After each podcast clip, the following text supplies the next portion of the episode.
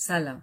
لیلام از کانال صمیمی با خود مشاور روانشناسی از لندنم و دوست دارم اینجا حرفایی رو بزنم که به درد زندگی روزمرهمون بخوره.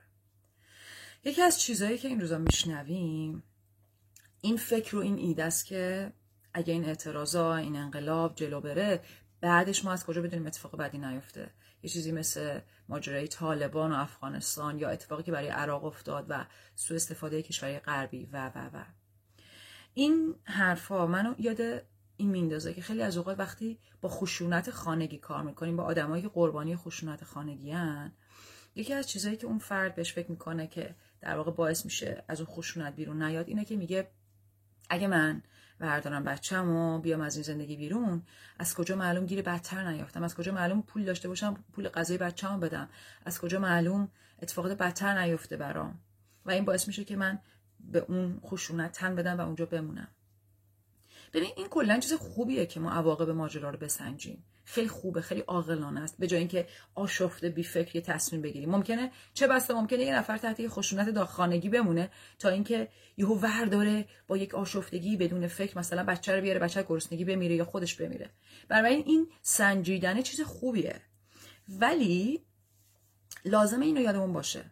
اینو می‌خوام خیلی دقیق بهش فکر کنی. برای خودم خیلی جمله جالبی بود شنیدنش. اینکه تو زندگی یه ریسکایی هست که لازمه ما ازش پرهیز کنیم. و یه ریسکایی هم هست که نمیشه ازش فرار کنیم. در واقع هر تصمیمی خاکستریه. در واقع مثلا مثال می‌زنم. فرض کن ریسکایی که لازمه ازش پرهیز کنیم. تازه اونم که میگم لازمه نمیگم باید. میگم که برای هر آدمی اون سیاه و سفید رو لازمه بسنجه برای خودش. ببین مثلا یکیش مثال مواد مخدره. این که ممکنه بشه معتاد بشم اگه استفادهش کنم. و اینم یادمون باشه. همه آدما به مواد مخدر اعتیاد پیدا نمی‌کنن. خیلی آدما ممکنه سالها استفاده کنن ولی معتاد نشن بهش. ولی می‌دونیم ریسکش بالاست. بنابراین منی که می‌خوام تصمیم بگیرم میگم خب آقا این یه چیزی که ریسک بالایی داره. عواقبش خیلی سنگینه. خب نه ترجیح میدم که انجامش ندم. وارد اون ریسک نشم. من نوعی این تصمیم ممکنه بگیرم. حالا یه موقع یه ریسکای دیگه هست. مثلا فرض کن ریسک این که یه عملی انجام بدم عمل زانو که اگه انجامش ندم ممکنه تا مثلا پایان عمرم نتونم درست راه برم یا خیلی ورزش رو بکنم. ولی اگه انجام بدم یه ریسکی داره. ولی اگه اون ریسک اتفاق نیفته اون اتفاقی که بعده برام فکر می‌کنم که ممکنه به اون سمت بره و اتفاق بعدی باشه نیفته خیلی نتیجه خوبی ممکنه بگیرم. و اون وقت تصمیم من و تصمیم دکتری که اون ریسک رو بپذیریم یا نه. بنابراین خیلی مهمه بفهمیم که زندگی این ریسکا رو داره با خودش. ببین کلا می‌خوام دو تا نکته بگم که فکر می‌کنم این دو تا نکته رو اگه یاد بگیریم تو زندگی روزمرهمون برای خودمون و بعد در, در حالت جمعی برای collective استفاده کنیم خیلی راحت میشه همه چی. برای خود من خیلی کمک کننده بوده و به نظرم این تیشه به ریشه perfectionism و دیکتاتوری می‌زنه. حالا حرفمو ربطاشو به هم میگم ولی این perfectionist ی و این دیکتاتوری خیلی با هم دیگه گره خورده. الان که بگم بیشتر می‌بینی چرا اینو میگم. خب اولین حرف اینکه هر تصمیمی هم سیاه داره هم سفید. یه بار برای اولین بار و آخرین بار با خودمون راحت شیم و به خودمون اینو بگیم خودمون راحت کنیم که آقا درست و غلط به معنای کلی وجود نداره. در هر لحظه هر آدمی توش یه قطب نماست من یه قطب نمایی رو پیدا می‌کنم به سمتش میرم. اگه اون آدم سمت راست من قطب نمای اون این ور میگه قطب نمای من صاف میگه قطب نمای طرف کناریم چپ میگه. هر کسی بر اساس درون خودش یه درست و غلطی رو پیدا می‌کنه. و درست و غلطی هم که من پیدا می‌کنم نه تنها با کناری ممکنه یکی نباشه بلکه درون خودم لزوما این نیست که 100 درصد سفید 0 درصد سیاه. ممکنه 50 چه می‌دونم 65 درصد سفید باشه 35 درصد سیاه باشه. و بعد بر اساس اون انتخاب کنم و واقعیت اینه که همه ما می‌دونیم زندگی خیلی کم پیش میاد تصمیمات ما سیاه و سفید محض باشه. خیلی خیلی کمه. اکثر موارد خاکستریه. ولی ممکنه ما خودمون رو گول بزنیم نخوایم به اون خاکستریاش نگاه کنیم. زندگی نه خیلی هم خوبه انکار کنیم مثلا جنبه های منفیشو. یا اینکه جنبه های خوب یه چیز رو انکار کنیم وقتی که تصمیم گرفتیم که اون چیز بده.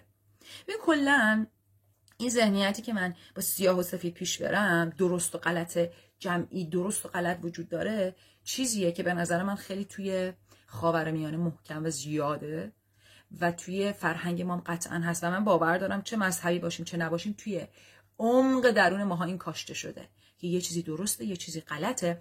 برای همین هم هستش که به نظر من همه ما تو درون یه دیکتاتور درونی داریم که وقتی یه چیزی رو باور داریم درسته با فشار و اصرار می‌خوایم به همه بگیم که درسته. یه مثال خیلی خوبش همین الان کاری که جمهوری اسلامی داره می‌کنه دیگه. همینه هر کسی هم حرف مخالف بزنه به شکل با بلوزر اصلا میریم تو دهنش. حق نداره کسی حرف مخالف بزنه. این حرف خداست غیر از این هم اصلا راه نمیدیم. سر ناموسمون هم می‌بریم.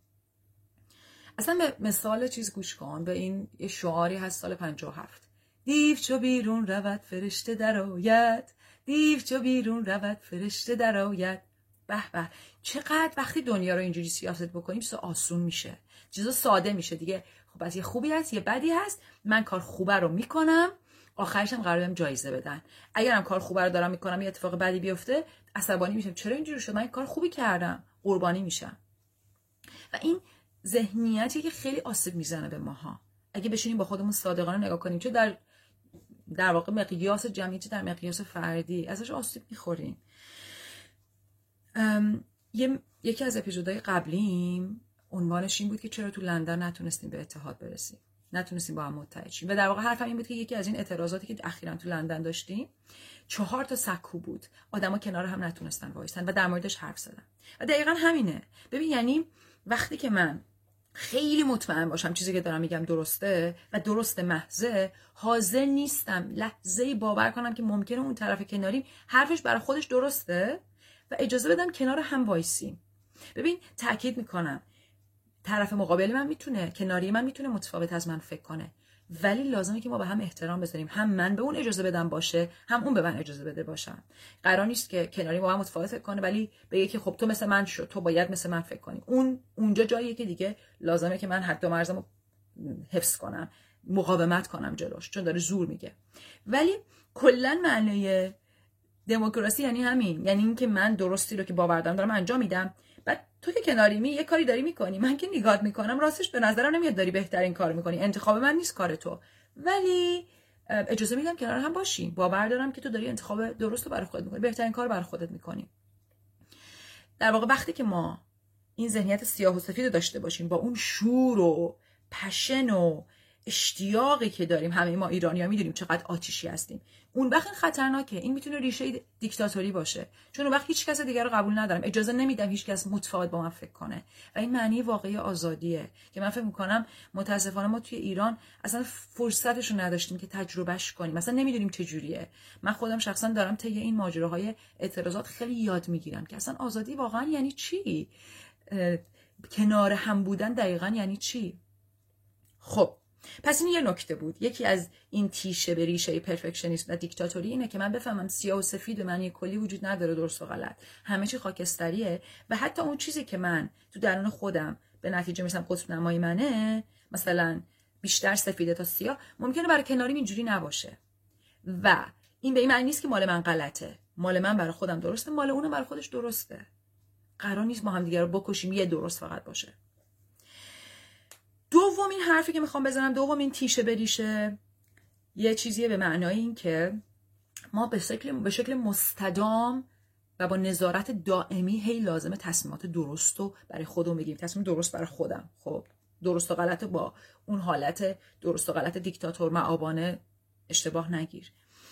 اوشو یه حرف خوبی داره. میگه که تو هر لحظه ای که توی حال هستی بهترین تصمیم رو بگیر. اون چیزی که انگار قطب قطب نمای درونی داره میگه قلبت میگه روحت میگه. اون تصمیم رو بگیر.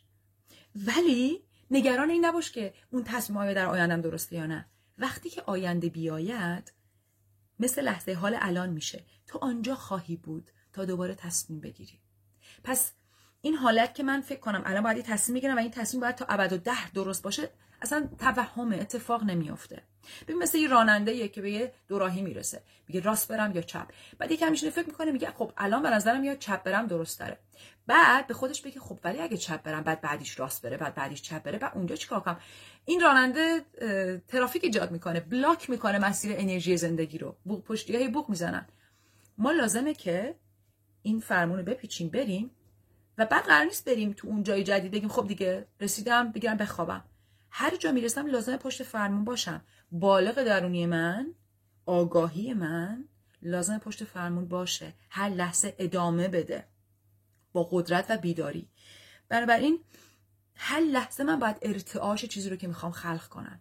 ابراهام هیکس خدا و مخ یعنی قانون جذب قانون جاذبه و در واقع خلق کردن چیزی که میگه اینه که میگه خیلی اوقات آدما شما آدما چون در واقع کسی که در ابراهام هیکس رو صحبت می‌کنه مثل چنله در واقع داره یک آگاهی دیگه ای رو از طریق یک انسان بیان می‌کنه. میگه شما آدما خیلی اوقات کاری که می‌کنید اینه که یه انرژی رو ارتعاش میدین در خودتون ایجاد می‌کنین میخواینش ارتعاشش میدین حسش می‌کنید و بعد اون بهتون جذب میشه. مثلا یه خونه ای یه کاری یه پارتنر رومانتیک یه دوست خیلی خوب یه پولی یه ماشینی یه کار خوبی هرچی جذبش می‌کنید بعد خیالتون راحت میشه میگه خیلی خوب.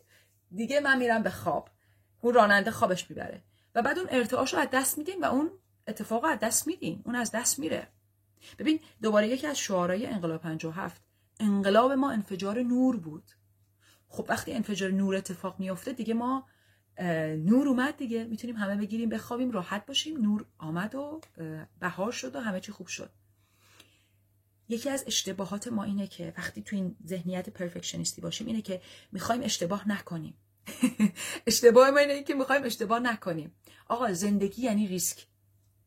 زندگی یعنی اشتباه کردن. یعنی من هر بار که این مسیر جدیدی رو میرم لازمه که یه جایی یه کاری رو بکنم که اگه بیدار و هوشیار باشم دو دقیقه بعد می‌فهمم اه اون کارم اشتباه بود. پس هم لازمه هوشیار باشم پشت ماشین. هر لحظه نگاه کنم تصمیم قبلیم چجوری بود. و دو با خودم مهربون باشم. خودم ببخشم. رها کنم اشتباهات و گذشته رو فوت کنم ازش یاد بگیرم با درایت و مهربونی رهاش کنم و سبکبار و بیدار برم به سمت آینده در حالی که دارم لحظه حال و زندگی می‌کنم. بنابراین یه چیزی که ما خیلی می‌بینیم تو کشورهای دموکراتیک مثلا من الان عضو میلینگ لیستی هم یه جایی هم که بهم ایمیل می‌زنه پتیشن های کشور انگلیس رو در دریافت می‌کنم. مثلا یعنی چی؟ فرض کنید طرف می‌بینه که یک کاری رو می‌خواد بکنه بعد یه قانونی رو می‌بینه که چقدر قانون بدیه ظلمه بعد یه چیزی می‌نویسه یه در واقع درخواستش می‌نویسه که این فلان چیز بده عوضش کنید میره کلی امضا می‌گیره اینو می‌بره مجلس که قانونا رو عوض کنن. دموکراسی یعنی زنده بودن دائم. یعنی دائم ما داریم نظارت می‌کنیم دائم داریم تغییر میدیم دائم داریم میگیم این خوبه یا بده الان به درد ما می‌خوره یا نه الان منافعش بیشتر یا کمتره و همه داریم حرف می‌زنیم. نه فقط یه نفر یه نفر دیکتاتور. همه دارن میگن خب این برات خوبه این بر... یک مغز جمعی داره جلو میره با آگاهی و بیداری نگاه می‌کنه به شرایط. پس اون باشه زندگی یعنی ریسک کردن و لازمه که ما بفهمیم که هر لحظه ای من می‌تونم تصمیمی که اون لحظه درسته رو بگیرم و می‌تونم خودم رو در آینده ببخشم. می‌تونم گذشته رو رها کنم و با سبکباری به سمت آینده برم. مراقب خودت باش خصوصا برای شما عزیزانی که در ایران هستین. عشق احترام و همدلی. تا اپیزود بعدی. خوب باشین. فعلا.